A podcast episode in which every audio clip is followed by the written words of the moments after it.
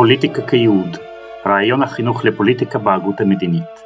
הקורס אשר הועבר באוניברסיטה העברית בשנת הלימודים תשע"ה.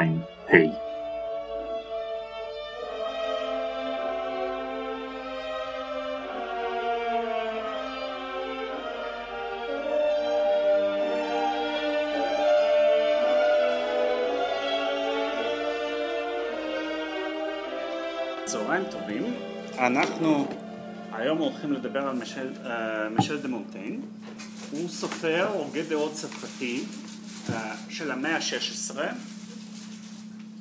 שחי בין השנים 1533 1592 uh, הוא נולד וגר בדרום צרפת והשתייך לאצולה, משפחת אצולה זוטרה. אה, קיבל חינוך טוב מאוד, עד לכך ששפת האם שלו, זאת אומרת שפה הראשונה שלו, אה, שהוא דיבר כילד הייתה לטינית, זאת אומרת הוא אה, ידע לטינית ברמת שפת אם. אחר כך הלך ללמוד משפטים ועשה, התחיל לעשות את הקריירה שלו אה, כמשפטן, אבל בגיל יחסית מוקדם בשבילנו, בשנות השלושים שלו, הוא החליט אה, לפרוש. אה, יכול להיות שאחת הסיבות לכך הייתה מותו של ידיד קרוב שלו, את ינדל בויסי, שעליו הוא כתב את המסה המפורסמת על הידידות. ובכלל אם אנחנו חושבים על שנות השלושים בחיים היום כבאיזשהו מובן רק תחילת הדרך יש כאלה שרק מסיימים את כל התארים שלהם בגיל כזה אז באותן, אה, באותה תקופה זה כבר היה גיל מאוד מבוגר שבן אדם היה כבר צריך להתחיל לחשוב על דברים רציניים כמו מוות. אמ, והוא פורש ומחליט להקדיש את חייו לכתיבה.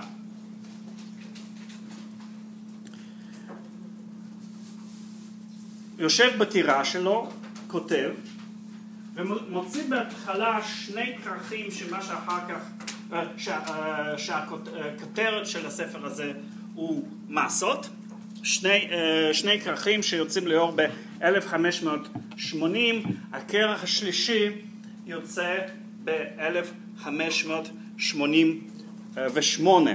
זה ספר שהופך אותו למפורסם גם ברמה אה, אה, צרפתית וגם ברמה אירופאית כללית. ושם הוא טוען שבעצם המטרה של הכתיבה של הטקסט הזה היא אה, להתעמק בנפש שלו ולהבין את עצמו יותר טוב ולהציג את עצמו באופן כנה לקורא. זה ספר של אינטרוספקציה. האמת היא שכשאנחנו קוראים את הטקסט הזה אנחנו רואים שהוא מדבר כמעט על כל דבר. הוא מביא המון דוגמאות היסטוריות, הוא דן בכל מיני uh, שאלות כלליות, שאלות של מוסר, שאלות של תרבות, אבל כל זה, אומר מונטיין, זה לא במטרה באמת לומר משהו מוחשי או אובייקטיבי על הדברים שאני מדבר עליהם, אלא כדי דרכם להבין את הנפש אה, שלי, ובאיזשהו מובן כל הדוגמאות האלה שהוא נותן, כל הידע ההיסטורי והפילוסופי שהוא שופך, זה ידע שבעצם קיים במוחו, בנפשו, וזה העולם הפנימי שלו. והוא אומר, אני לא מתחייב לאמיתות של הדברים האלה, אבל אני רוצה להבין את עצמי. ולכן הוא, הוא אומר, אני לא מתחייב לאיזושהי כתיבה מסודרת, לאיזשהו מבנה של, כמו שמלמדים אתכם, מבוא גוף הטקסט, סיכום, אני באיזשהו מובן כותב מה שבא לי לראש. מדי פעם אני זורק דוגמאות מכאן ומשם, מדי פעם אני אומר דבר והיפוכו, מדי פעם אני מחליף את הנושא. אז מה שבעצם אה, אני כותב זה לא איזושהי תזה סגורה, אלא ניסיונות של כתיבה.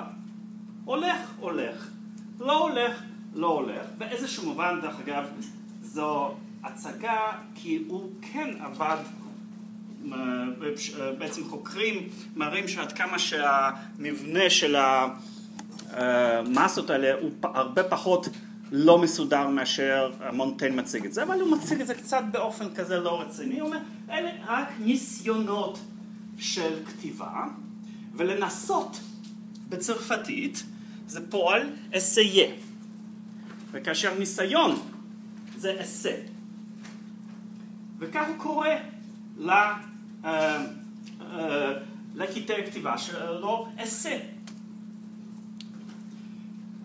והתרגום של אה, אסה לעברית זה מסה, שזה גם נגזר מהשורש לנסות. אז מונטן הוא uh, בעצם יוצר סוגה חדשה בספרות האירופאית, הסוגה, הז'אר של אסה. ואם כך, נראה שהוא בן אדם די שונה מהמחברים שכבר דיברנו עליהם.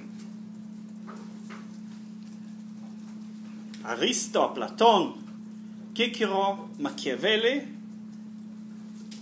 היו אנשים שאפתניים, אנשים שרצו לפעול בזירה הציבורית ולהשיג תוצאות כלשהן. לא כולם הצליחו, ובאיזשהו מובן הם כולם נכשלו. הם היו מדינאים כושלים, אבל הם היו מדינאים בנפשם.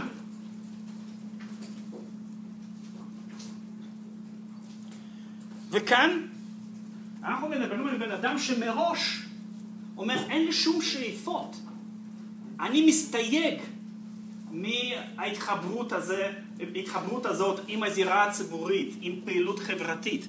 אני נכנס פנימה, אני יושב בטירה ומנסה לעשות אינטרוספקציה לעצמי. אה, למה שפתאום אנחנו נדבר עליו?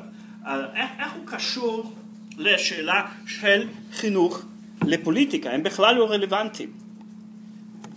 ומתברר דרך אגב שהוא מאוד מאוד רלוונטי.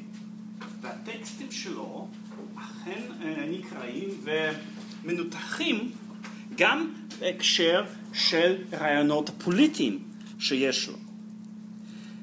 כי למרות שהוא התכוון uh, לחיות את uh, שארית חייו uh, בבדידות יחסית בתוך הטירה שלו, האירועים בצרפת לא אפשרו לו לחלוטין uh, להסתגר ולהימנע מכל פעילות ציבורית. ועל מנת להבין מה קרה, אנחנו, אני רוצה לספר לכם קצת את הרקע ההיסטורי uh, של אותן השנים. אוקיי, um, המאה ה-16 באירופה היא מאה של מלחמות על רקע של סכסוך דתי. על רקע סכסוך בין הקתולים, הכנסייה הקתולית ואלה שנלחמים למען הכנסייה הקתולית מצד אחד, לפרוטסטנטים מצד שני. התקופה הזאת ידועה כתקופה של רפורמציה. הרפורמציה מתחילה בשטחי גרמניה, ומלחמות הדת הראשונות באירופה, במחצית הראשונה של המאה ה-16, מתרחשות uh, uh, בשטח של מדינות גרמניות, עד שלקראת אמצע המאה ה-16 השליטים של הנסיכויות הגרמניות מגיעים לאיזשהו הסדר שבעצם אומר כל אחד עושה בנסיכות שלו מה שהוא רוצה. אם מישהו קתולי, אז הוא בעצם, הנסיכות שלו קתולית. אם מישהו פרוטסטנטי, אז בסדר, אז הנסיכות שלו פרוטסטנטית, וכך מגיעים לאיזשהו הסדר אה, של הפסקת אש ושלום יחסי בשטחי גרמניה. אבל בשנים שאיכשהו המצב נרגע בגרמניה, המתח מתחיל אה, לגבור בצרפת. אה, הזן של הפרוטסטנטיות אה, שחודר לצרפת ומאוד משפיע בצרפת זה זן קלוויניסטי של פרוטסטנטיזם. על שם של אה, ז'אן קלווין שהיה אה, מטיף תיאולוג בז'נבה, אזור בשוויץ או עיר עצמאית באזור של שוויץ דובר צרפתית ומכאן כמובן השפעה של האזור הזה על ארצות דוברות צרפתית. וקלוויניזם חודר לצרפת במיוחד לדרום צרפת. ובצרפת הקלוויניסטים נקראים הוגנוטים. דרך אגב לא כל כך ברור מאין הכינוי הזה בא אבל משנות ה-60 של המאה ה-16 רואים שימוש הולך וגובר בכינוי הזה, זה נדבק עליהם. הוגנוטים זה בעצם הקלוויניסטים הצרפתים, והקלוויניסטים זה הזן של הפרוטסטנטיזם. אני מקווה שזה לא מבלבל אתכם. מבלבל? בסדר, אז הוגנוטים. אז uh, פתאום גובר מתח בין קתולים להוגנוטים בצרפת, שבסופו של דבר גורם לפריצה של מלחמת אזרחים, שפחות או יותר השנים שלה הן בין 1562 ל-1592. 30 שנה צרפת קרואה בין מחנות פוליטיים דתיים שונים. כן, בבקשה. המתח הוא בין אה, האורגניסטים לקלוויניסטים? הוגנוטים לקתולים. הוגנוטים הם הקלוויניסטים, כן? הצרפתים. יש המון סרטים טובים וספרים טובים, כן. אז, אה, אז שנייה, אני אסיים רק את הרקע ואתם אה, תוסיפו את מה שיש לכם. אוקיי, אז וזאת, זו מלחמה שבעצם עקובה מדם ויש שם סדרה של מעשי טבח הדדיים. קתולים טובחים בהוגנוטים, הוגנוטים טובחים בקתולים. והמקרה המפורסם ביותר קורה ב-1562. אה, כאשר אה, מה שקורה הוא שחלק גדול מאוד של הוגנוטים מגיעים לפריז לחגוג את החתונה של אחות המלך שהוא קתולי עם, עם מנהיג ההוגנוטים הנסיך ששמו אנרי דנבר כאשר המנהיג הצבאי של הגנוטים, שקוראים לו אדמירל קוליני, נחשב, הוא, הוא, הוא גנוטי, אבל הוא יועץ מאוד קרוב למלך של צרפת. קתולים שונאים את העובדה הזאת, ומנס, אה, וחלק מהמשפחה של המלך מנסה לרצוח את אדמירל קוליני, מנהיג של הפרוטסטנטים, ופוצעים אותו, לא רוצחים אותו. ואז מה עושה המלך, שאת הידיד הקרוב שלו ניסו לרצוח, בסופו של דבר גם רוצחים, הוא כל כך נחרד שעכשיו הפרוטסטנטים יתחילו להתנקם במשפחת המלוכה, שהוא uh, נותן פקודה להרוג את כל ההוגנותים בפריז.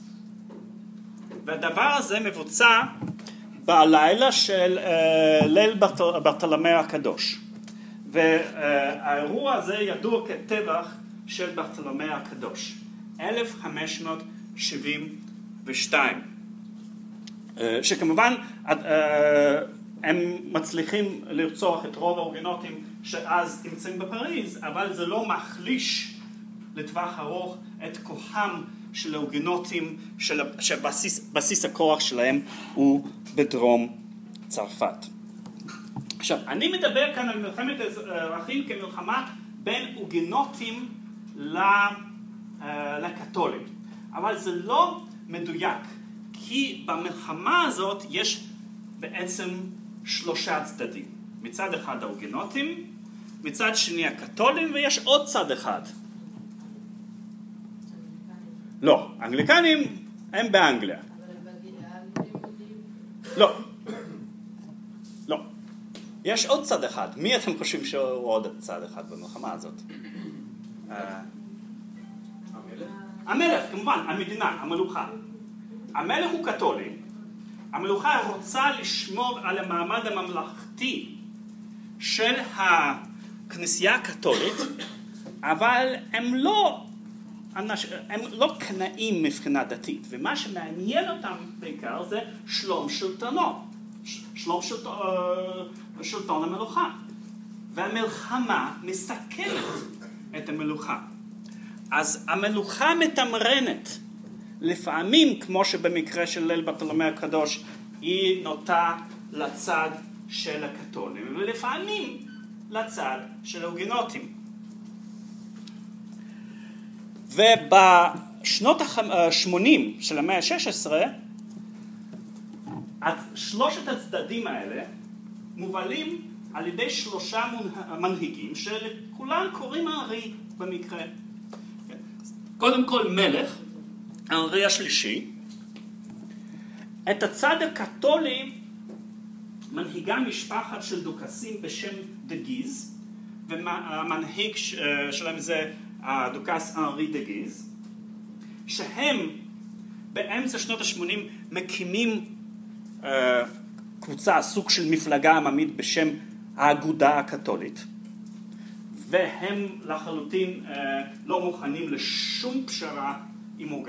עם ההוגנוטים, ואת הצד של הפרוטסטנטים מנהיג האיש בשם אנרי דה נבר. נבר זה אזור ממלכה קטנה בין צרפת וספרד, והוא מלך של נבר, ובאמצע שנות ה-80 הוא גם יורש העצר של המלוכה בצרפת באופן חוקי. כי uh, לאנרי השלישי אין ילדים. ואז, ב, ואז בעצם נרקמת הברית בין המלך אנרי השלישי, שהוא קתולי, אבל קתולי מתון, לאנרי דה נבר שהוא מנהיג של ההוגנוטים, נגד הקתולים הקיצוניים, נגד האגודה הקתולית, שהמלך הכי מפחד uh, מהם, הוא חושב שהם רוצים להפיל אותו. ומלך מכיר באנרי דה נבר כיורש העצר שלו.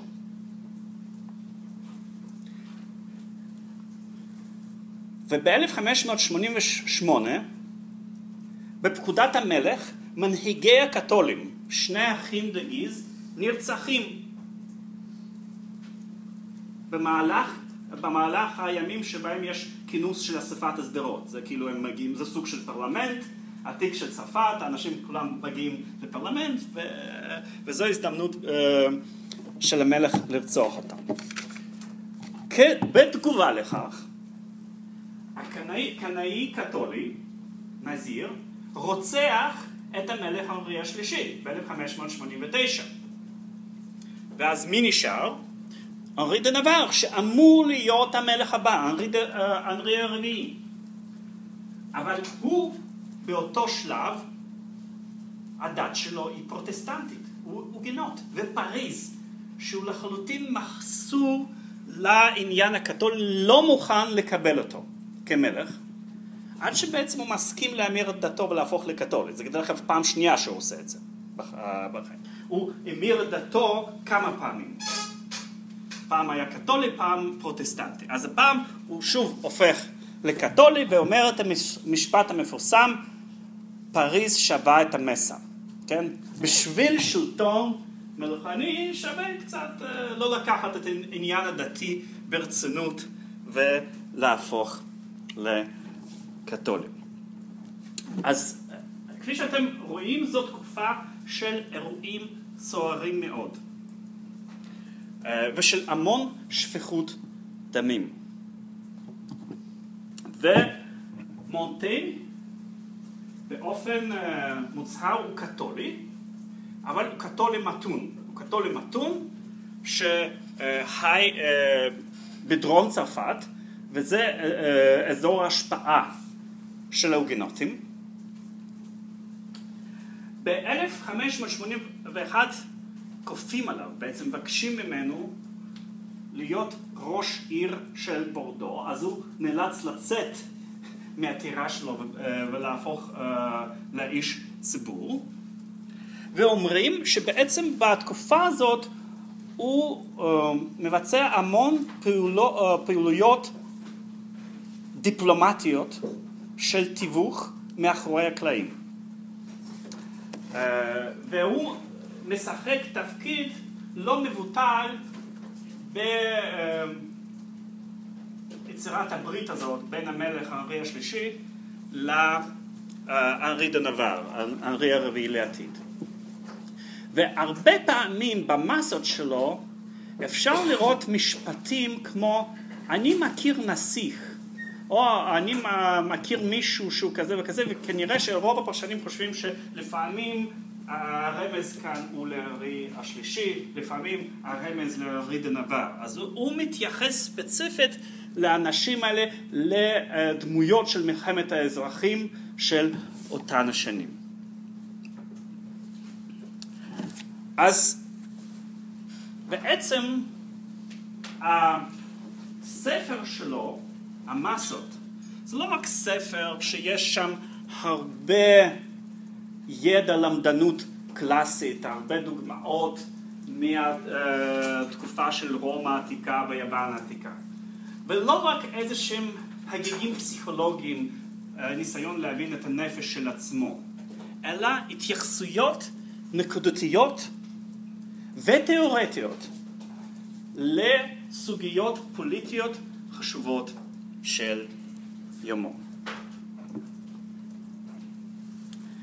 ואחד, אה, אוקיי, אה, מישהו רוצה, אה, כן, את רצית לומר משהו. לא, איזה? אני לא זוכרת.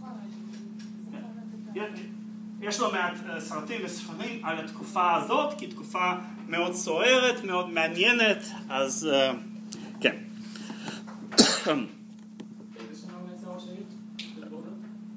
מ-1581 ל-1585, אני חושב שזה רשום אצלכם, רשום אצלך בתמצית, רשום? כן. אז הזמן, הזמנים שבהם הוא חי השפיעו עליו ועל הגותו. ובאיזה מובן הם השפיעו?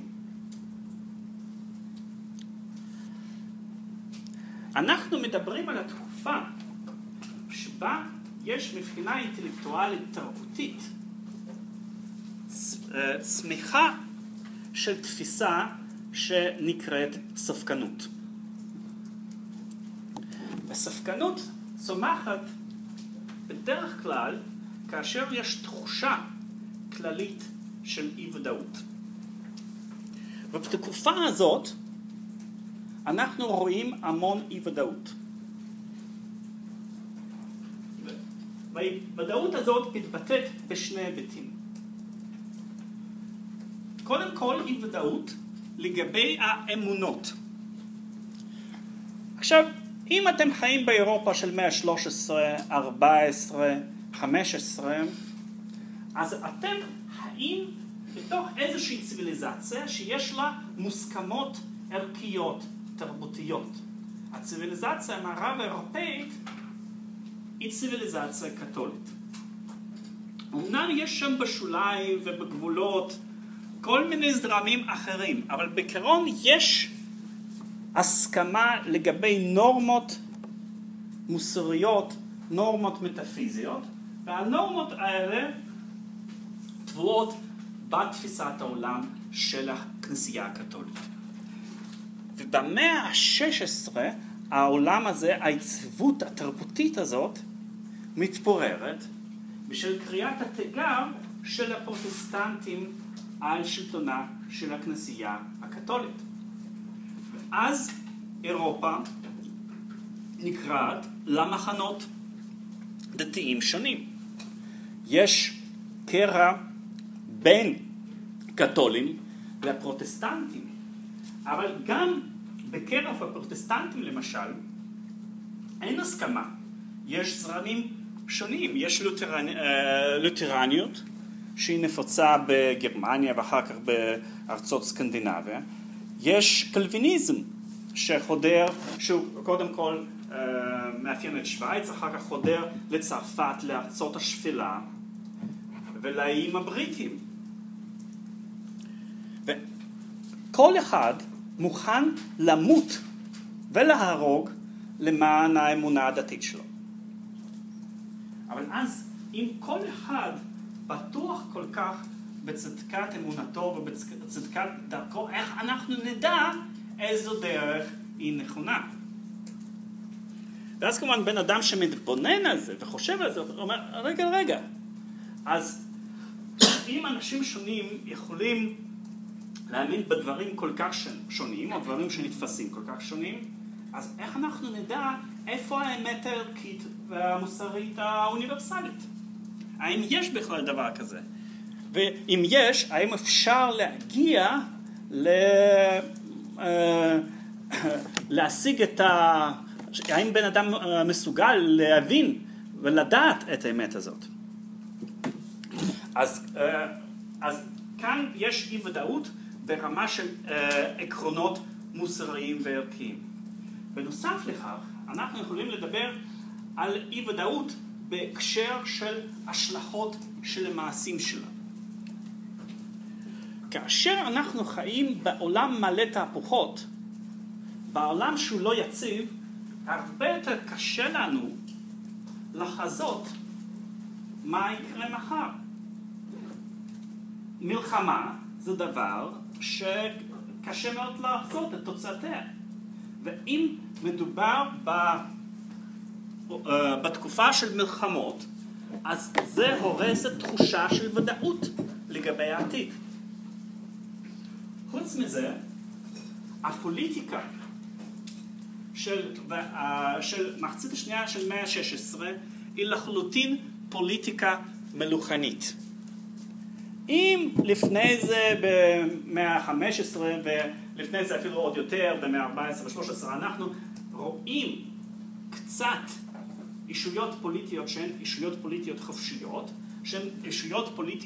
פוליטיות רפובליקניות, אז כל זה אה, כמעט לחלוטין נעלם אה, במאה ה-16, והשחקנים העיקריים הם המלוכות הגדולות, וקודם כל אה, ממלכת ספרד.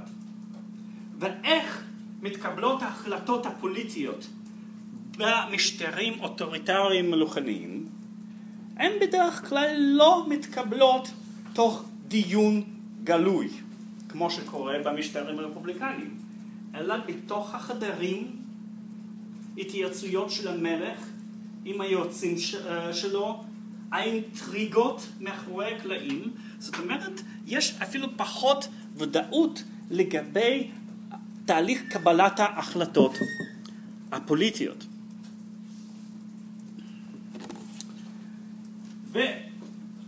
ובמצב כזה של אי ודאות, גם בנוגע לעקרונות מוסריים וגם בנוגע להשלכות של המעשים שלנו, אז לא פלא הוא שעולה קרנה של תפיסת הספקנות.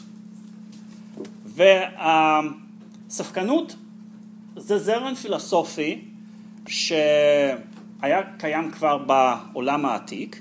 כשאני דיברתי על קיקרו, אני הזכרתי קצת את ספקנות, כי אני דיברתי על השינוי שעברה האקדמיה הפלטונית. שאתה כבר לא היית בטוח שאתה יכול להגיע לאמת המוחלטת, לידע של אידאות, אתה היית צריך אה, אה, להשאיר את הטענות שלך ברמה של הסתברות. אבל הייתה ספקנות עוד יותר רדיקלית, שבכלל אמרה שאי אפשר לחוות דעה על שום דבר. כי על כל תפיסה אה, משכנעת תמיד אפשר להציג תפיסה נגדית משכנעת לא פחות. אז בן אדם חכם, הפילוסוף האמיתי, פשוט לא חובד, אה, אסור לו לחוות דעה. אז זו ספקנות. מה? אני לא יודע איך קוראים לזה בעברית, אה, פירון כנראה. באנגלית זה פירו, כותבים את זה ככה. מה שנקרא פירוניזם, זה הספקנות הרדיקלית.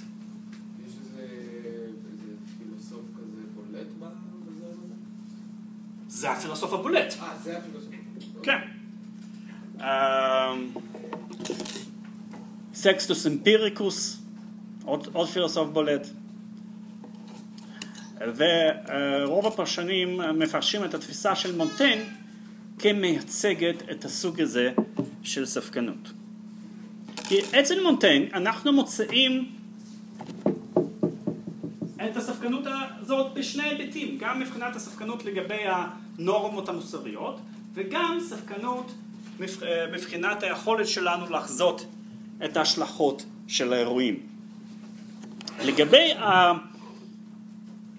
החוסר ודאות בנוגע לעקרונות המוסריים, אז אתם קראתם את הטקסטים, אתם uh, רואים שמונטיין יוצא עם אמירות רלטיביסטיות לעיתים קרובות. הוא אומר בעצם כל המנהגים שאנחנו התרגלנו אליהם ונראים לנו כמנהגים טבעיים, אלה מנהגים שאולי יזעזעו מישהו שבא מתרבות אחרת, אה, מחברה אחרת, מאיזושהי חברה עם נורמות הפוכות.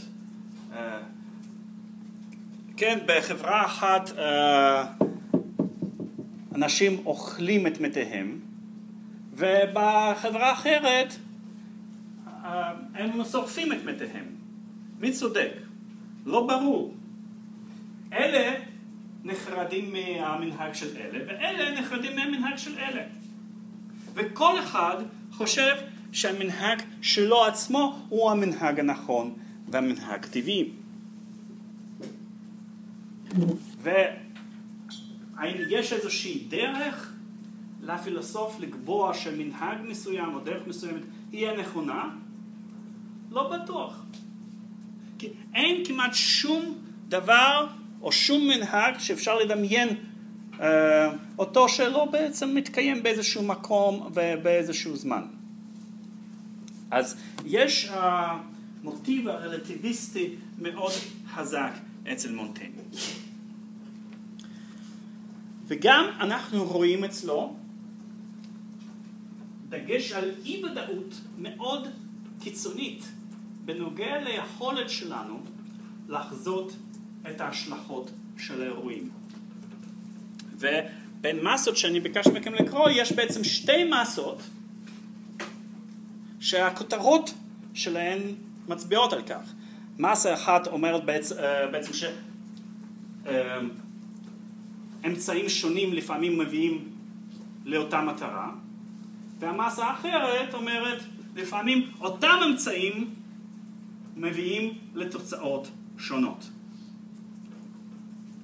אז בעצם אין לך איזושהי דרך לדעת בוודאות מה לעשות אה, במקרה נתון.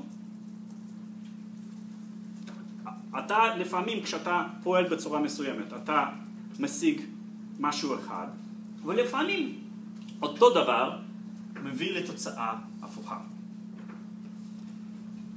עולם מאוד לא יציב, מאוד לא ודאי. אתה לא יכול בעצם להמליץ על איזושהי דרך התנהגות שהיא דרך התנהגות בטוחה, דרך התנהגות ודאית, דרך התנהגות נכונה. אבל אם כך, אז uh, מה לעשות? איזה, אם אתה צריך להמליץ לבני אדם במצב של אי ודאות קיצונית, מה הם צריכים לעשות? גם ברמה האישית הפרטית, אבל גם ברמה הפוליטית, איך אתה יכול לעשות את זה? עם שום דבר לא ודאי, לא, לא במובן המוסרי וגם לא במובן ה, אה, הפרקטי.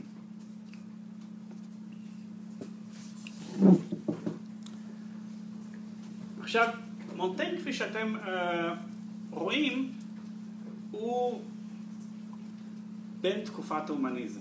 הספרות הרלוונטית והידע הרלוונטי בשבילו הוא ידע קלאסי. המון דוגמאות מהספרות הקלאסית, מההיסטוריה הקלאסית, שהוא נותן בספרים שלו. זאת אומרת, אחד המקורות של הידע בשביל האנשים האלה זה הידע הקלאסי. התשובות מחפשים לא רק שם, אבל הרבה פעמים שם, בעולם העתיק. אנחנו דיברנו על ההומניזם וההשפעה של קיקירו על ההומניזם האירופאי. אבל ההומניזם האירופאי, ההומניזם של קיקירו לא כל כך מתאים למצב של אי ודאות קיצונית. קודם כל, מהי המידה הטובה, אני שוב שואל אתכם, מה, מהי המידה הטובה הכי חשובה עבור, עבור קיקירו?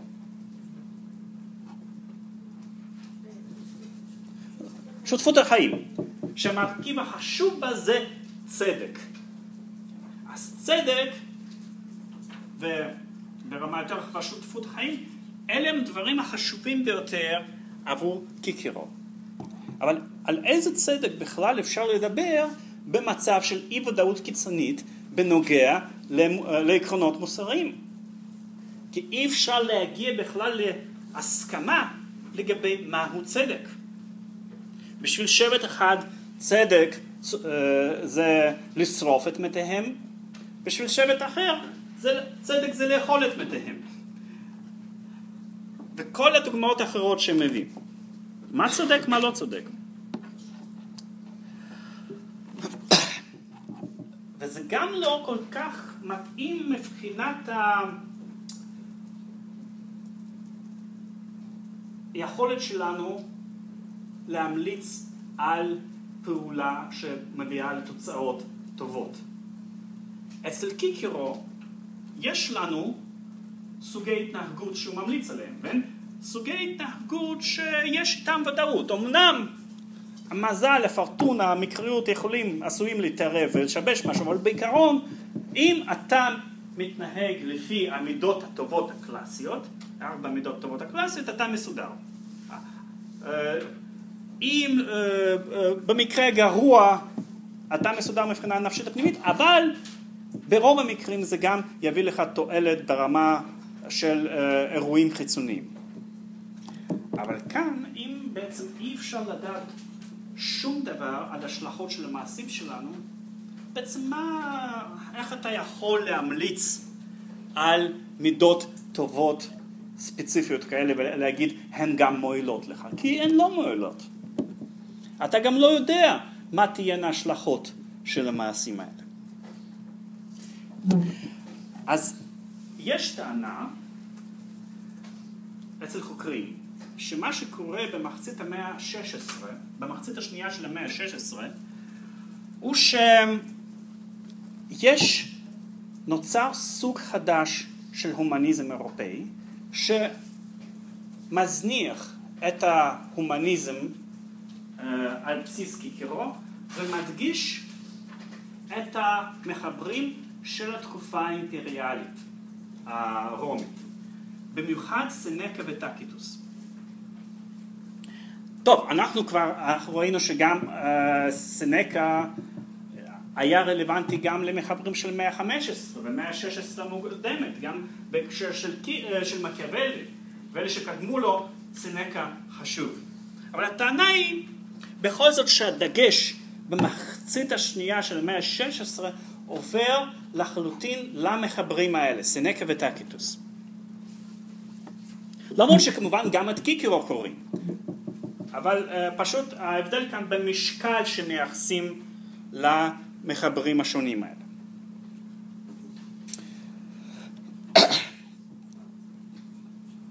ואיך קוראים את המחברים האלה?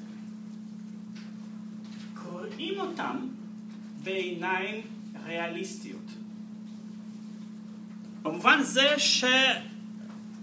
שלומדים מהמחברים האלה את ההתנהגות את המעשים של השלטון בתקופה האימפריאלית. לא ממש מעשים שאפשר לייחס להם יותר מדי מוסריות. ואומרים, אלה הם החיים האמיתיים. זה מה שאנחנו צריכים ללמוד מהמחברים הקלאסיים.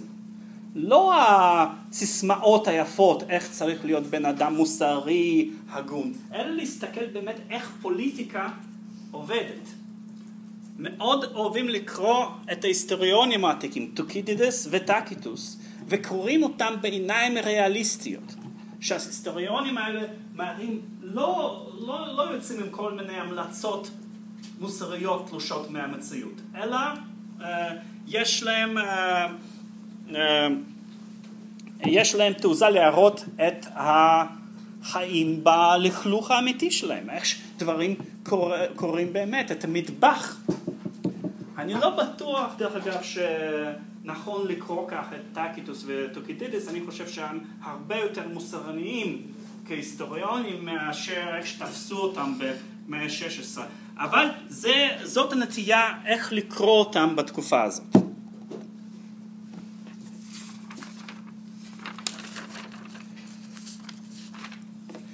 ואז, אם המידות הטובות, הקלאסיות, לא ברור מה הלגיטימיות אה, שלהם, מה התועלת שלהם, מה נשאר? האם אפשר למצוא איזשהו קנה מידע איזשהו עיקרון ש, שאכן אפשר להאחז בו. העקרונות המוסריים העתיקים מתפוררים. האם בכל זאת ניתן להוציא מהספרות הקלאסית איזשהו עיקרון מוסרי או עיקרון של התנהגות או עצה שתהיה רלוונטית גם לעולם שהוא עולם אלים, עולם לא ודאי, עולם לא מוסרי. בגדול. ואת העוגן הזה, הוגים רבים מוצאים בזרם הסטויקני, בזרם הסטואי, אני עדיין לא בטוח אה, לחלוטין איך נכון לומר, סטויקני או סטואי. אה, אבל המילה האנגלית למושג הזה זה סטואיסיזם, וה... ושם התואר זה סטואיק. תפיסה הסטואיקנית. ובפרשנות uh, של הפילוסוף הסטואיקני של תקופה אימפריאלית שזה סנקה.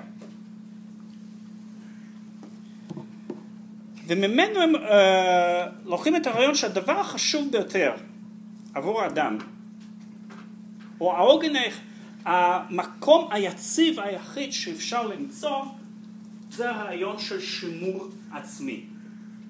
עכשיו גם אצל קיקירו למשל, שימור עצמי זה עיקרון חשוב, אבל כאשר קיקירו מדבר על uh, שימור עצמי, הוא מדבר על שימור עצמי גם של רפובליקה, גם של כל השותפות ולא של האדם האינדיבידואלי. אבל כאן, איך אפשר לדבר על שותפות? אם כל הדינמיקה החברתית היא דינמיקה של רמייה, של פשע ושל אלימות.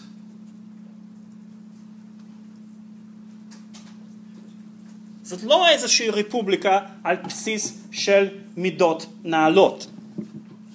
ולכן מה שנשאר הוא קודם כל לדאוג לשימור העצמי שלך, אה, עצמך. אבל הסטואיקנים הבינו את השימור העצמי לא במובן הפיזי, בלבד. ו, ולא כל כך במובן הפיזי, אלא במובן של השימור של הנפש, של הרוגע של הנפש ושל השלימות של הנפש. יש מילה באנגלית שמתאימה טוב מאוד אה, לרעיון הזה, זו מילה אינטגריטי. אינטגריטי. שלימות של הנפש במובן של אינטגריטי של הנפש. שהנפש לא תהיה קרועה מבפנים, שהנפש uh, תהיה מוצקה וחזקה. לא, לא משנה מה קורה בחוץ, כי אתה אין לך שום דרך להשפיע על זה ולדעת מה יהיה. ולכן הדגש כאן עובר מהערכים של, פעיל, אה, של שותפות מוסרית של בני אדם אלא לטיפוח פרט, של נפש פרטית, טיפוח של עולם פרטי, החשיבות של הפרטיות. והערך החשוב ביותר בשימור של הנפש, מידה טובה, שפתאום כולם מתחילים לדבר עליה, זה מידה טובה של התמדה, קונסטנציה בלטינית. יש הוגה דעות מארצות השפלה, שהוא היה למדן גדול ופרופסור באוניברסיטת ליידן, אה, קוראים לו יוסטוס ליפסיוס, שב-1584 כותב דיאלוג בשם דה קונסטנטיה על ההתמדה. ובעצם מה הוא אומר? הוא אומר שהערך החשוב ביותר בחיים כפי שהם, שאתה לא יכול לשלוט בשום אירועים חיצוניים, זה לשלוט על, על המוצקות של הנפש שלך. שהיא, שאף אחד לא יוכל להכפיף את הנפש שלך שום רוח חיצונית. אתה תישאר כשיבולת מוצקה ששום דבר שנוגע בה לא בעצם יפגע בה. זאת המטרה העיקרית שלך. הקונסטנציה, ההתמדה. להיות נאמן לעצמך ולהיות חזק בפנים. אה, ואותו ליפסיוס הוא אחראי בעצם לעלייה של אינטרס אה, במחברים כמו סנקה וטקיטוס כי הוא מוציא לאור ועורך את הכתבים שלהם בסוף מאה ה-16 תחילת מאה ה-17. ודה קונסטנצה הוא אחד הטקסטים המפורסמים ביותר, הקריאים ביותר ב, uh, בתקופה הזאת.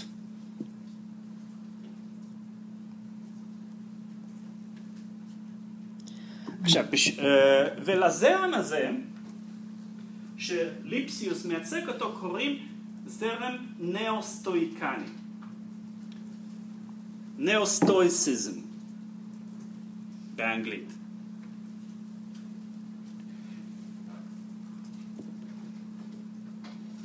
ואומנם, אומנם בשביל האנשים האלה הפרטיות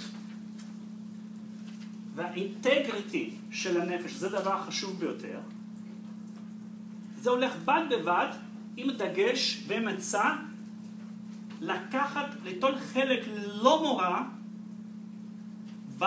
בחיי ציבור. לא במובן של חופש רפובליקני באיזשהו מובן, למרות שהולנד, דרך אגב, כן הולכת בשנים האלה לכיוון הרפובליקני אחרי שהיא מורדת בספרד. אלא יותר מבחינת המעשים הטובים ונאמנות לשליטים שלך.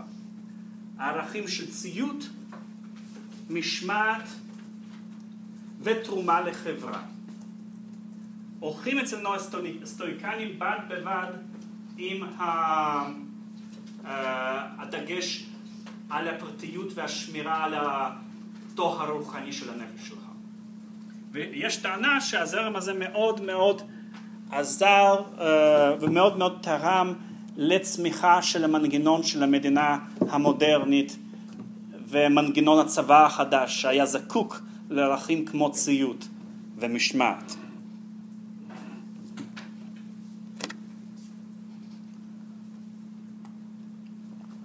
מונטן וליפסיוס היו אולי המחברים המפורסמים ביותר של סוף מאה ה-16 באירופה. הם התכתבו, הם אה, העריכו מאוד אחד את השני, ומונטן שם לא מעט דברים מהכתיבה של ליפסיוס. אבל מונטן לא היה נאוסטואיקן, הוא נשאר ספקן. אז יש שם אצלו בכתיבה מוטיבים של סטואיקניות, אבל התפיסה שלו היא תפיסה שונה מהתפיסה של הסטואיקנים.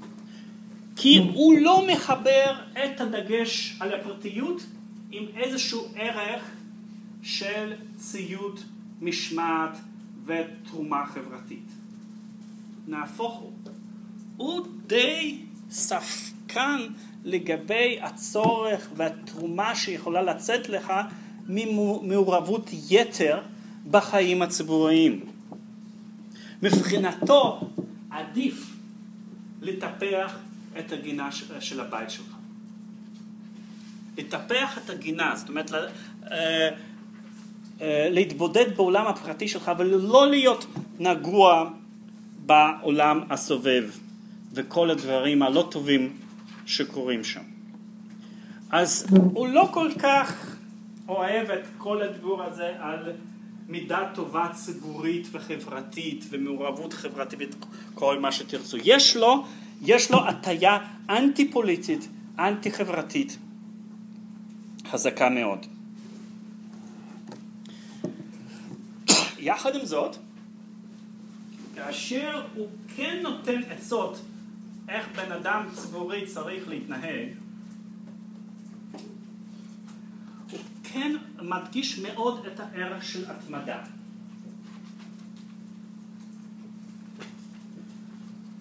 וערכים שקשורים לזה, גבורה, אומץ רוח.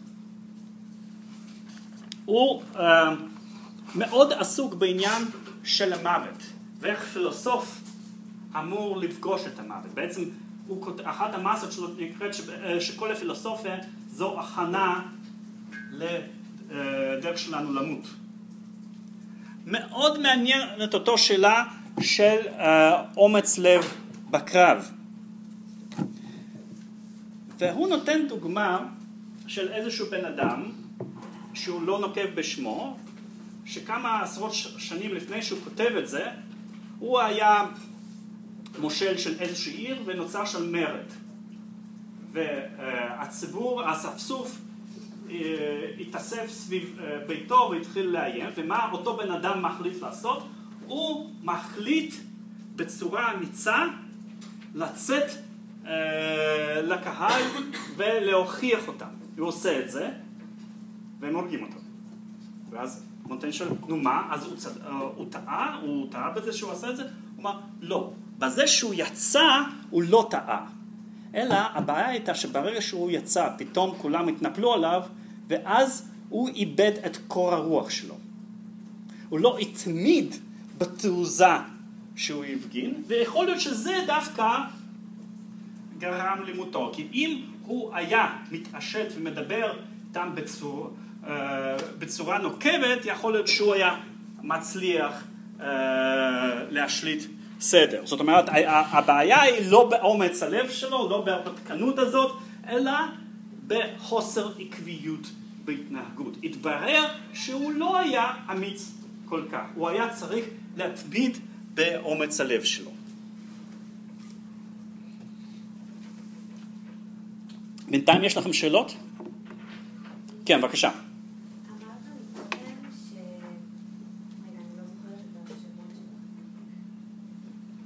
יכול להיות, ש... יכול להיות שבתמסיר זה קיים, אבל... כן. נתת דוגמאות לנאו-סטואיקנים, אוקיי? ואמרת שהתפיסה שלהם אומרת מצד אחד שהם צריכים אה, לטפח את עצמם כשמדברים על מנהיג, ומצד שני דיברת על, אה, על ציות. עכשיו, ציות זה לא משהו שהם ממליצים למנהיגים, לא זה משהו שהם ממליצים לעם. אה, כן, אבל ב... המבנה החברתי הזה, אה, בין אדם אחד שלא זה לא רלוונטי זה מלך. כי כל שאר האנשים בהיררכיה של השלטון הם אה, צריכים להיות ממושמעים ומצייתים למלך ולריבון ולמדינה. אז המסר היחיד שהם אומרים אה, למדינאי או לשליט זה בעצם העניין של ה... המסר שלהם הם בעצם יש להם הרבה הצעות פרקטיות איך לבנות מכונת אה, מכונת שלטון בצורה אפקטיבית. והאפקטיביות זאת אומרת אתה צריך לבנות צבא ממושמע, לבנות מנגנון שלטוני ממושמע, אה, לא לחשוב יותר מדי על הדברים החיצוניים כמו התהילה שלך או אם אתה תהיה פופולרי, אלא תהיה ממוקד באינטרסים שלך כראש מדינה. מה שאחר כך, אה, עוד כמה שנים, יקרא רזון דתה. אה, מכירים את המושג הזה?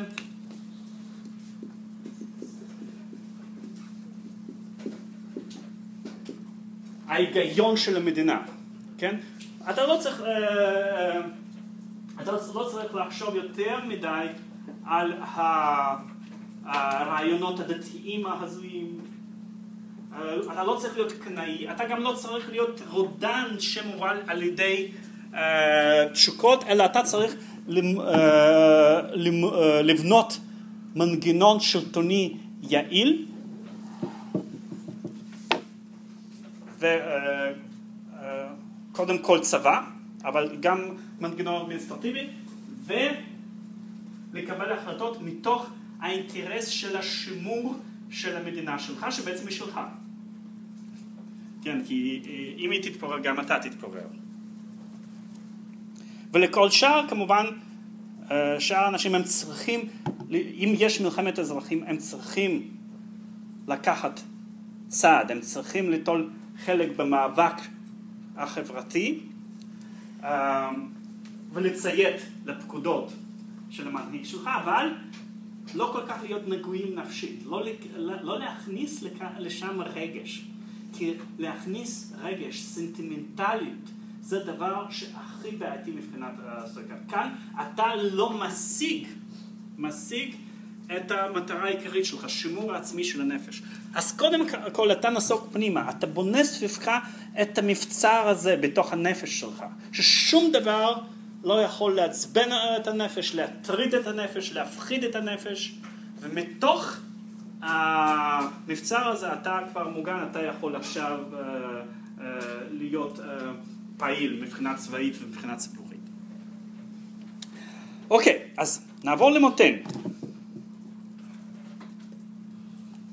עכשיו תחשבו על מונטן כסוג של סוגר סדרה של הוגים שדיברנו עליהם, אפלטון, אריסטו, קיקרו, מקיאוולי ועכשיו מונטן, שאפשר למקם אותם באיזשהו סולם שבשני הקצוות נמצאים אפלטון ומונטן ואז כל השאר מסודרים לפי, מאפלטון לאריסטו, מאריסטו לקיקרו, מקיקרו למקיאוולי, ממקיאוולי למונטן לפחות בשני היבטים. מונטן הוא אינדיבידואליסט רדיקלי. אצלו אנחנו לא נמצא בכלל כמעט שום התייחסות לערכים של שותפות, של הכלל. הדבר החשוב והעילאי זה הנפש הפנימית של הפרט.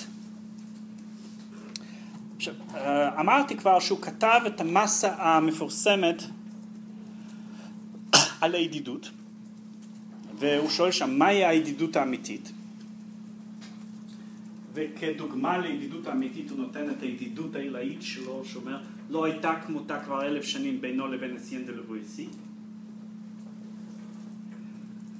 שבעצם הידידות האמיתית זה איזשהו מיזוג של שתי נפשות פרטיות מתוך איזושהי חוויה משותפת מצד אחד, אבל כך שכל אחד שומר על האינדיבידואליות הייחודית שלו uh, באופן פרטי. כן.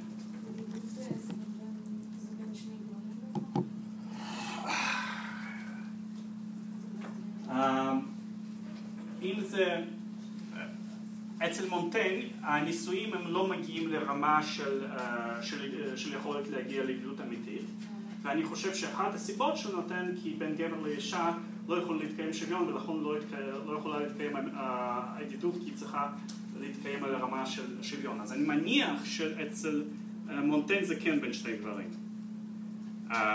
לפחות בטקסט איך שהוא כותב. אבל אני לא, לא זוכר אם, אה, אם הוא אומר את זה במפורש. עכשיו, אז, אה, אבל מה שמעניין כאן בסיפור הזה של ידידות, שאין שום קשר בין הידידות הפרטית האלה של שני בני אדם ל... לאינטרס הציבורי או לטוב הציבורי. עכשיו, אצל אפלטון, הידידות זה התשתית של השותפות הציבורית. כאשר הוא מצדיק את השותפות של כל דבר, את הרכוש הפרטי אצל האליטה החברתית, הוא אומר, למה צריך להיות להם אה, כל רכוש במשותף? כי לחברים אין, אין, אה, אין שום דבר פרטי, יש להם כל, כל דבר במשותף. ואצל אפלטון זה דרך אגב גם גברים ונשים, זאת אומרת, אין, אין, שם, אין שם הבדל מגדרי. אצל אריסטו גם, אה, גם כן, הידידות אה, זה שותפות בחתירה אחר הטוב הציבורי בתוך החברה. אצל קיקרו אנחנו כבר רואים סדקים. יש, רק שנייה, יש שם כבר, יש שם אה, אה, מתח בין המחויבות לחבר למחויבות לרפובליקה, למדינה. ואצל מוטן, המדינה, הרפובליקה, זה כבר לא קיים. מה שקיים זה היחסים האינטימיים מבחינה רוחנית בין שני אנשים. אז זה, אה, והדגש שלו על פרטיות זה הביטוי של האינדיבידואליזם הרדיקלי שלו. בהיבט השני, אצל מוטן, כפי שראינו, יש לו דגש על אי ודאות רדיקלית. ושוב, אם נחשוב על אפלטון, אז שם התכלית היא להגיע לוודאות רדיקלית, לידיעת אידאות. אם נחשוב על אריסטו, אז יש שם כבר איזשהו עניין של דברים שהם, אה, ש, שיש צורך בחוכמה מעשית אה, שהיא לא כל כך ודאית, לא לגמרי ודאית כמו חוכמה מדעית. אה, אצל קיקירו אנחנו כבר רואים את העניין של מקריות באירועים, אבל בכל זאת, אם יש לך מידות טובות, אתה מצליח איכשהו להתגבר על המקריות הזאת. אבל הפורטונה היא הרבה יותר חזקה אצל מקיאוולי, ועדיין, ועדיין הוא חושב שהוא יכול להמליץ על כישורים ש, שיאפשרו לך להתגבר על פורטונה כמעט בכל המקרים, אם כי לא בכולם. כי כשזארה בורג'ה, היו כל הכישורים שבעולם, הוא נכשל, אבל זה ממש ביש מזל.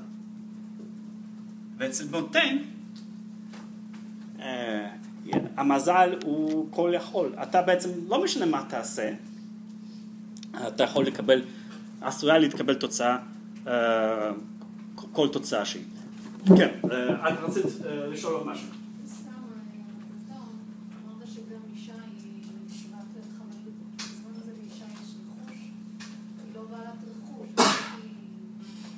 אצל אפלטון, הרי אנחנו מדברים על פוליטאה. הפוליטאה זה בכלל המדינה האידיאלית, כן? זו מדינה שלא קיימת. אז הוא מספר, הוא יכול להמציא כל דבר שוב. אז אצל אפלטון, אצל שופטים בכלל לא אמור להיות רכוש פרטי. אתה, אה, אתה חי במשותף, ויש שם שיתוף מלא של רכוש, ושל ילדים, דרך אגב, והגברים ונשים אין, אין ביניהם הבחנה מהותית. כל אחד עושה את התפקיד שהוא באיזשהו מובן, התפקידים שהם צריכים לבצע מתאימים גם לגברים וגם לנשים. אז מבחינת אפלטון, אין, אה, במבנה בונה בפוליטאה אין, אין הבדל, הוא נותן שוויון מלא אה, לנשים, כן. אבל זה כמובן נדיר בצפיפות הזאת.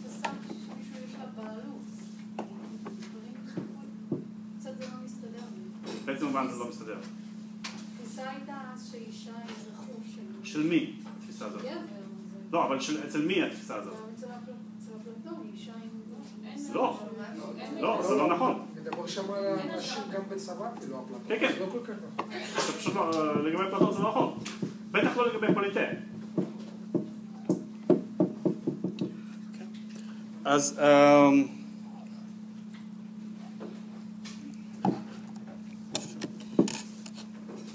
אוקיי, אז אם ככה זה דבר, אם יש אי ודאות רדיקלית וכל מה שחשוב זה אינדיבידואליות הרדיקלית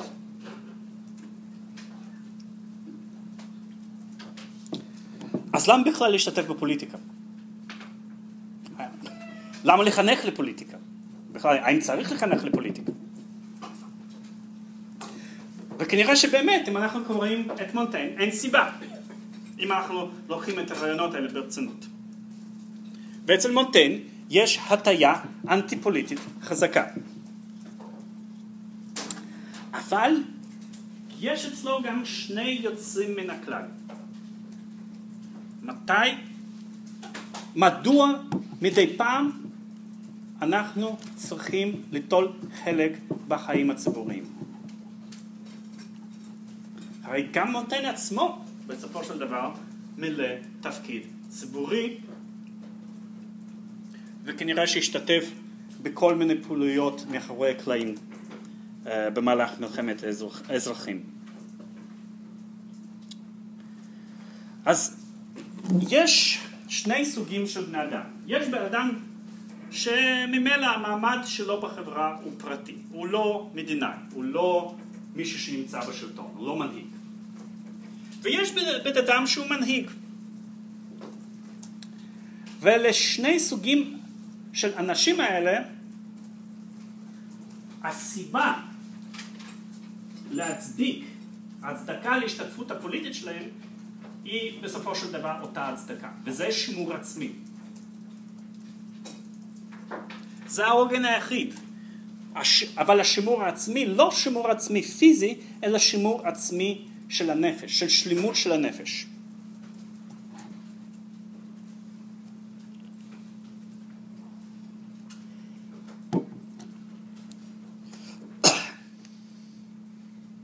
עכשיו, מדוע שבן אדם פרטי לפעמים ייאלץ ליטול חלק בחיים הציבוריים, ולשם מה? הסיבה היא, היא כאשר יש סכנה, או שכאשר יש מלחמת אזרחים של ממש. והמטרה של פעילות ציבורית במצב הזה צריכה להיות ההפסקה של מלחמת האזרחים והשכנת שלום.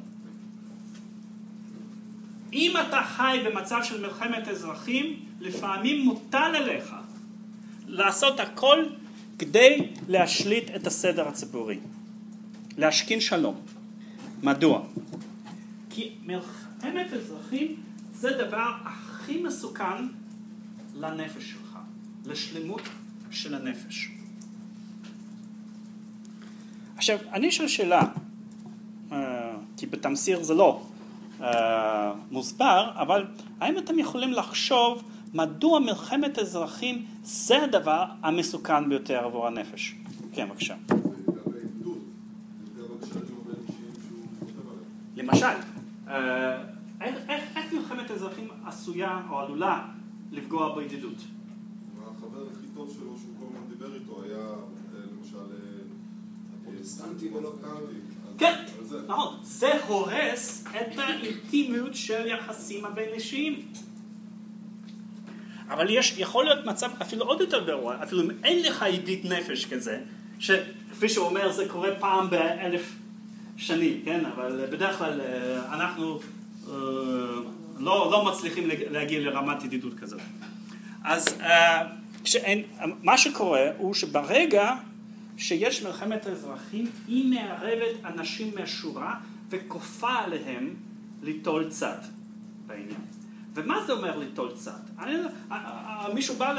אתה פרוטסטנטי, אז אתה תלך איתנו. אני אומר, כן, אני פרוטסטנטי. אני 90 אחוז מסכים עם מה שאתם אומרים, אבל יש לי 10 אחוז שאני לא לחלוטין מסכים אה, עם מה שאתם אומרים, או יש לי ספקות אולי, אולי אתם צודקים אבל יש לי ספקות. איך זה, אתה, יש מלחמה, מישהו לא, לא בעדנו, אה, נגדנו, אתה חייב, כאילו שאתה תהיה איתנו במאה אחוז. אני אומר, כן, אבל... ואז זה בעצם הורס לך את השלמות של הנפש, שאתה צריך להתפשר על האמונה שלך ב-10%, ב-5%, באחוז אחד, כדי להתאים את עצמך לדעת המחנה. עכשיו, מונטיין שונא עריצות כמובן, אבל אם היינו שואלים אותו מה עדיף, מלחמת האזרחים או משטר אוטוריטרי חזק, הוא היה בוחר במשטר אוטוריטרי. מדוע? כי משטר אוטוריטרי אמ, בד... בדרך כלל לא עושה את זה, לא עושה את מה שמלחמת האזרחים שלו. היא לא, לא באה לבן אדם, לא, לא מסתכלת בנפש שלו ולא בודקת אם הוא לחלוטין מסכים עם הדוגמות של המשטר או אולי באחוז אחד הוא לא מסכים. העיקר בשביל רוב המשטרים האוטוריטריים שזה האזרחים ישבו בשקט. ומונטיין מוכן להסדר הזה. אם משטר אוטוריטרי ייתן לו שלום והוא יכול לשבת בטירה שלו ולחשוב על פילוסופיה, על ספרות, אה, לחשוב דברים הזויים לפעמים, כן? מותר, זה חלק של החופש. אז זה עדיף מאותם חבר'ה מפרוטסטנטים וקתולים שבאים לך ואומרים, איך זה שאתה פתאום כתבת ככה וחשבת ככה? זה לא מתאים לחלוטין לדוגמות שלנו. אתם יכולים לשאול, אוקיי, זה לא לפעמים, זה לא לחלוטין תיאור של העריצות שאנחנו מכירים, כי אנחנו מכירים גם עריצות uh, טוטליטרית, והעריצות טוטליטרית עושה בדיוק את זה.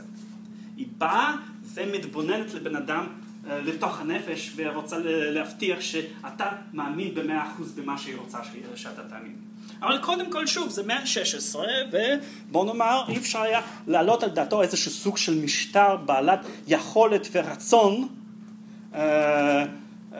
לשלוט באנשים ברמה, רק שנייה, ברמה הפנימית. ומצד שני גם אפשר לומר שמשטר טוטליטרי מודרני באיזשהו מובן אה, מתאים לתפיסה הזאת, כי אפשר לתאר אותו כמשטר שמנהל מלחמת אזרחים מתמדת נגד האזרחים שלו, בניגוד למשטר אוטוריטרי שלא עושה את זה. משטר טוטליטרי הוא הרי מבצע טרור מתמיד כשהוא, כשהוא בשיאו. ובתקופת הטרור מי שלא איתנו הוא נגדנו. אז האזרח שלא רוצה שירצחו אותו, הוא צריך לבוא לאספה ולהגיד כן, אני מגנה את האויבים האלה. זאת אומרת, המשטר הטוטליטרי תמיד מנסה לכבוש לא רק את הגוף של בן אדם, אלא גם את הנפש. ואת זה מונטיין שונא, אבל הוא לא יכול כמובן לדמיין משטר טוטליטרי מסוג כזה, אבל מבחינתו הדבר המסוכן ביותר, דבר שהורס את הנפש של בן אדם, שזה מלחמת אזרחים, ששם אתה צריך להתחייב להשתייכות אידיאולוגית למחנה מסוים. וזה פוגע באינטגריטי של הנפש שלך. זה הורס את הדבר החשוב והיחיד שיש לך בעולם הזה, כי אין לך ערכים המוסריים של שותפות, של רפובליקה, זה, זה לא רלוונטי בעולם של ספקנות, אבל יש לך תואר הפנימי של הנפש, ומלחמת האזרחים הורסת את זה. אה, אז זה לגבי, אם, אם זה מה שרציתם לשאול אז... אה, זה. האינקוויזיציה היא כמובן בדיוק זה.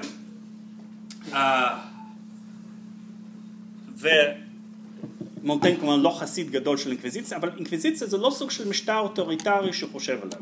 משטר אוטוריטרי הוא יותר חושב במובן של מלוכה של צרפת, שכמובן אפילו עם השליטה, משליטה דת ממלכתית, היא משליטה את זה למען סדר ציבורי, לא למען להסתכל מה קורה בנפש של בן אדם uh, ספציפי, לפחות איך שהוא רואה את, את התפקיד הזה. אוקיי, עכשיו, אז זאת הסיבה מדוע הוא כמונטיין כן נרתם לפעילות ציבורית. כדי למתן את, המ...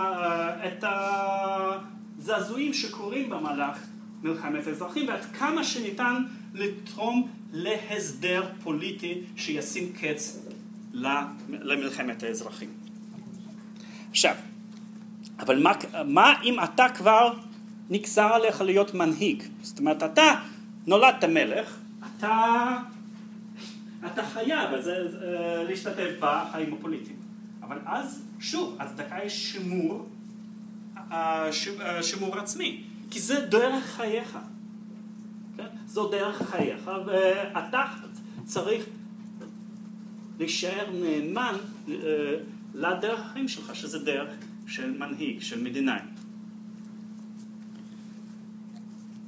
תשימו לב, עם כל הדוגמאות שהוא נותן שם, הוא לא נותן בעצם, כאשר הוא מהלל התנהגויות מסוימות או מבקר התנהגויות מסוימות, קנה המידה שלו היא בעצם uh, טובת אותו מנהיג אינדיבידואלי, לא טובת הכלל או לא טובת הרפובליקה. אז אוקיי, אז אם נגזר עליך, אם יש מצב, דברים כזה שאתה חייב ליטול חלק בחיים הפוליטיים. אז אילו עצות אפשר לתת לך במצב של אי ודאות קיצונית? אז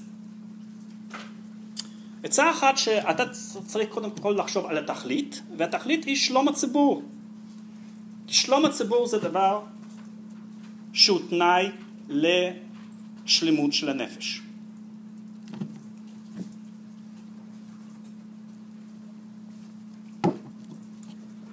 ובאיזה קו פוליטי ספציפי כדאי שתתמוך?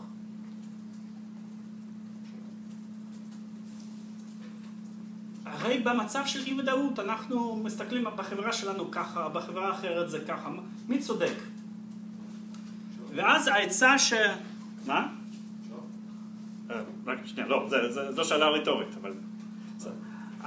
ואז העצה, ואז העצה של אה, מונטיין היא בעצם, תלך לפי המנהג אה, של החברה שלך.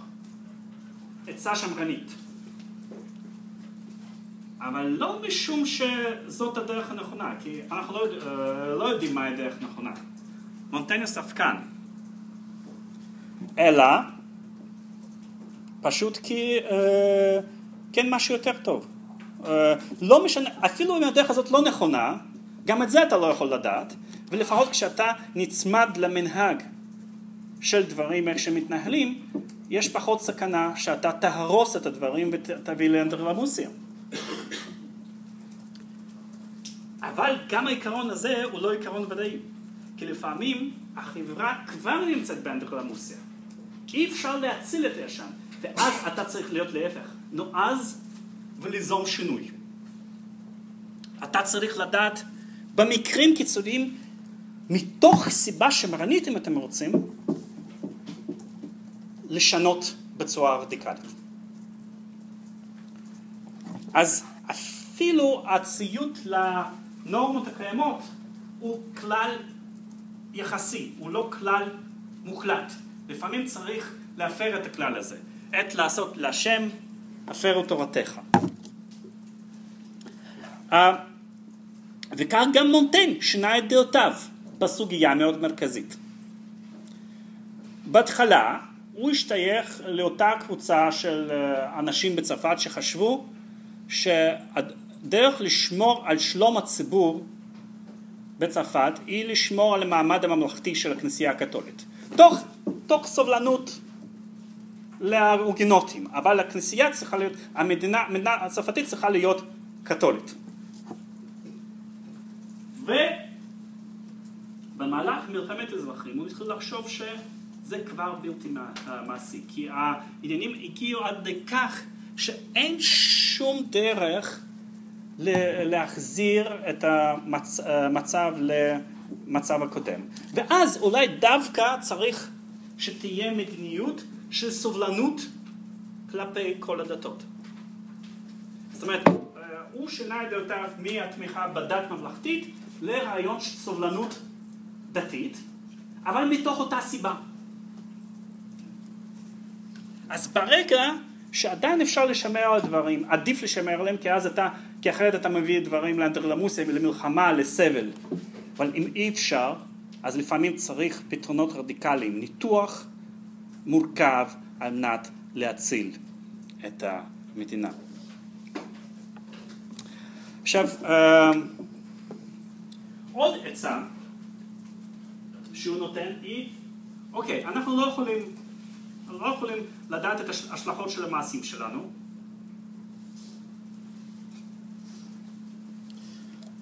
אז עדיף בכל מקרה להתנהג בצורה מיוח... אה, מכובדת, ישרה. ממילא אנחנו לא מפסידים כלום, אה, כי גם אם היינו מתנהגים בצורה הפוכה יכול להיות היינו מפסידים. אבל זה עדיף לנפש שלנו שאנחנו תמיד נתנהג בצורה מכובדת. אז הוא מביא שתי דוגמאות. הוא, הוא מביא דוגמה של אוגוסטוס, שאומנם כשהוא היה צעיר הוא היה בן אדם די אכזרי ורודן, אבל כש...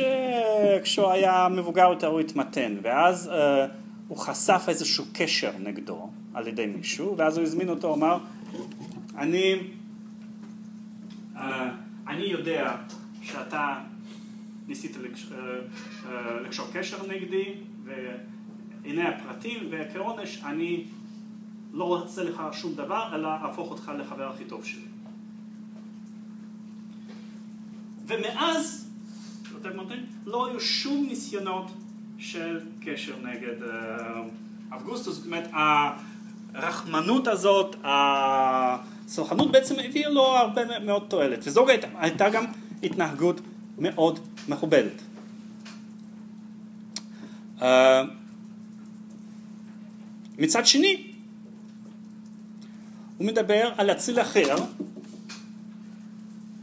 בשנות ה-60 של המאה ה-16 בצרפת, ש... אה, שמישהו אה. אה, ניסה להתנקש בחייו והוא סלח לו. אבל זה לא עזר לו, כי אחרי שנה בעצם הייתה התנגשות אחרת והוא נרצח. אז פעם אחת הסליחה הזאת עבדה יופי, פעם אחרת בכלל לא עבדה. ומונטיין אומר, אבל, אבל גם אם כך, זה לא אומר שאותו אציל טעה. הוא עשה את הדבר הנכון.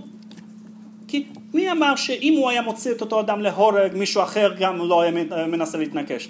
אז טוב שהוא יתנהג בצורה מכובדת. הכלל, כמו, ש... כמו שאפשר לומר, בואו נעשה את הדבר שנכון לעשות ויהיה מה שיהיה.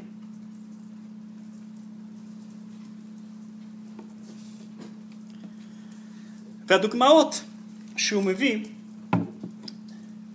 הן דוגמאות של מדינאים של זמנו, והוא לא נוקב בשמם, אבל כנראה שזה דוגמאות מהאנרי השלישי והאנרי הרביעי. האנרי השלישי מאוד פחד שירצחו אותו. והוא סובב את עצמו באנשים הכי אמיצים, ב-45 שומרים. זה עזר לו? מונטג שהוא כותב את זה, הוא לא יודע. אבל זה לא לו. Uh, כי ב-1589 הוא נרצח. בא איזשהו נזיר, ביקש פגישה אישית שלו ותקע לו סכין בבטן. ולעומת זאת, ו... אבל מונטיין, גם אם הוא לא יודע את התפיסה הזאת, הוא לא מעריץ, הוא לא ממש מעריץ את ההתנהגות הזאת. לעומת זאת, הוא אומר, אני מכיר נסיך שמאמין בזה שנגזר על ידי גורל בשבילו לחיות כמה שהוא יחיה.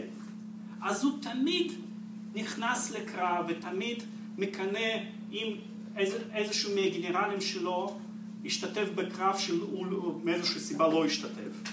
והוא גם לא כל כך מסובב את עצמו בכל כך הרבה שומרים. והכוונה כנראה לארי תנבר שהוא הארי הרביעי שבזיכרון ההיסטוריה התרבותי הצרפתי נחשב כאחד המלכים הכי טובים. אה, שזה גם כמובן נרצח ב-1610.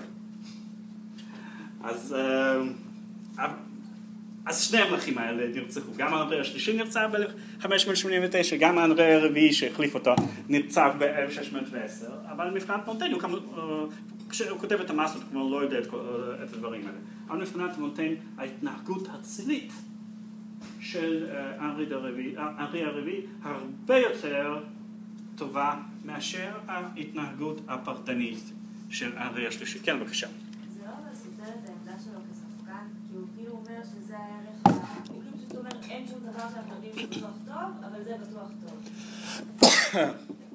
אני חושב, אני חושב שיש כאן איזשהו שילוב של שני מרכיבים, אחד ספקני, אחד סטואי וסטואיקני, ולא תמיד ברור עד כמה שבאמת אפשר לשלב ביניהם.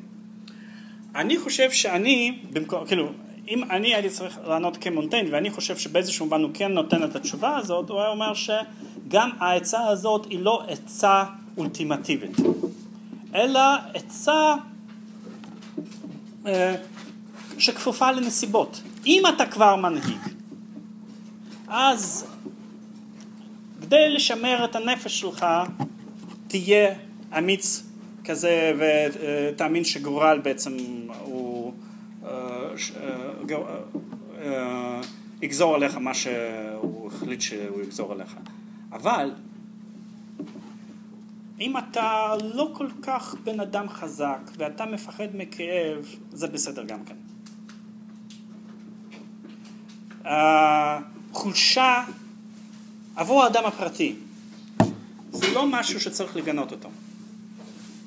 גם לבכות זה בסדר לפעמים. בשביל סטויקן זה כמובן, זה, זה, לא בא בחשבון, אבל מונטן כן. כן, אז אה, הוא מכיר בחולשה הזאת אה, של הטבע האנושי, ובהרבה מקרים אני חושב הוא גם מצדיק אותה. הוא גם לא חושב את עצמו כגיבור גדול.